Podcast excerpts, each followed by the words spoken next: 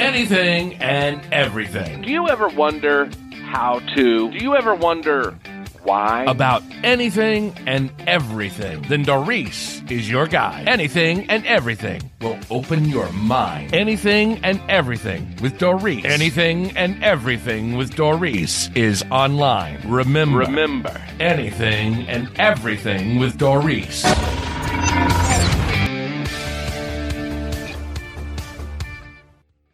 Hello, everyone, and welcome. You are listening to the Anything and Everything with Daurice podcast, and I am your host, Daurice. Hello, everyone, and welcome back. I hope you are having a blessed day. This episode is brought to you by McNeese Construction. There is no job too big or too small. Just give them a call. If you would like to support us, you can do so at www.paypal.me slash Yopi Studio. And finally, Yopi Studio has opened a store for you to purchase some really cool items for you, your family, and even your pets. Check it out at w w w dot seven dot surf. That's S-E, the number seven, E-N dot surf. Now, let's get on with the show. Hello, everyone, and welcome back. I hope you're feeling blessed today. Boy, do I have a story for you that came across my desk around the eleventh of February, and I think it's very important that we all see this. It was written by Carolyn Hendler, and the title is F D A Removes Informed Consent Protections from Some Human Clinical Trials. The U S F D A has issued a final rule that authorizes some experimental human clinical trials to operate without first obtaining informed consent from participants.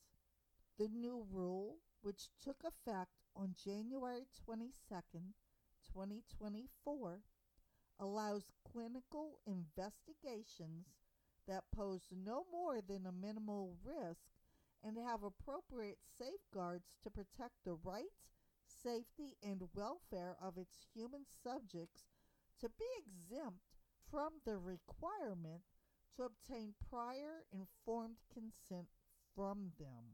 Informed consent can only be withheld from human participants in clinical trials that pose no more than a minimal risk.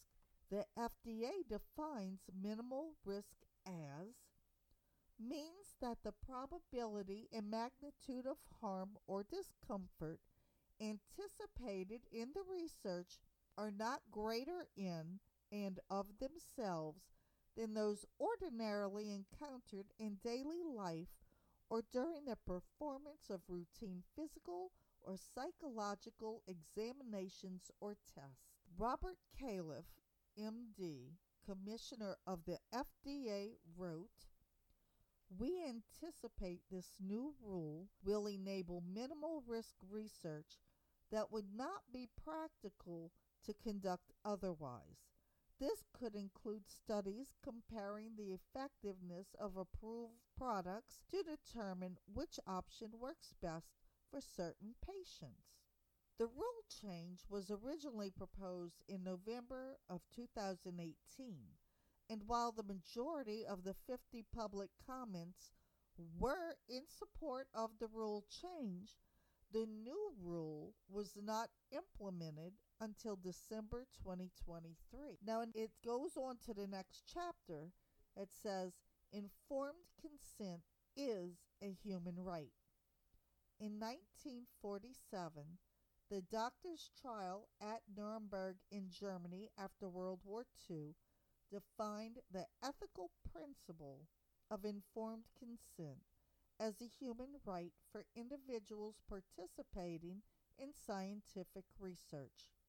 Informed consent guarantees that one has the legal right to be fully informed about the benefits and risks of medical intervention, and the right to make a voluntary decision about whether or not to take those risks without being coerced or punished for the decision made.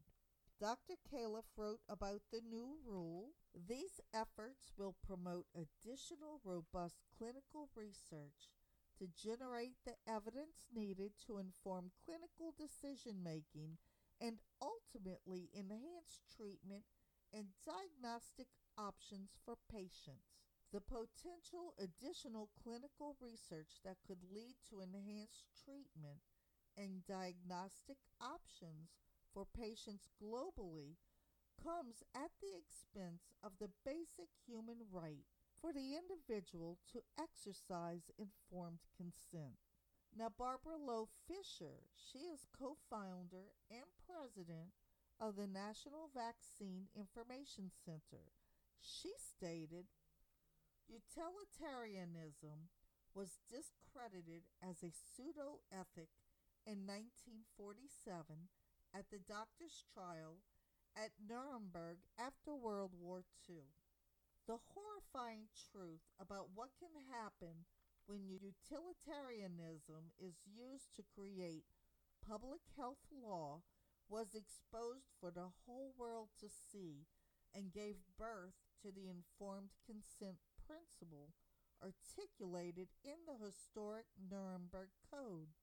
The next year, basic human rights that include autonomy and freedom of thought, conscious and religious belief were affirmed in the Universal Declaration of Human Rights." So there you have it.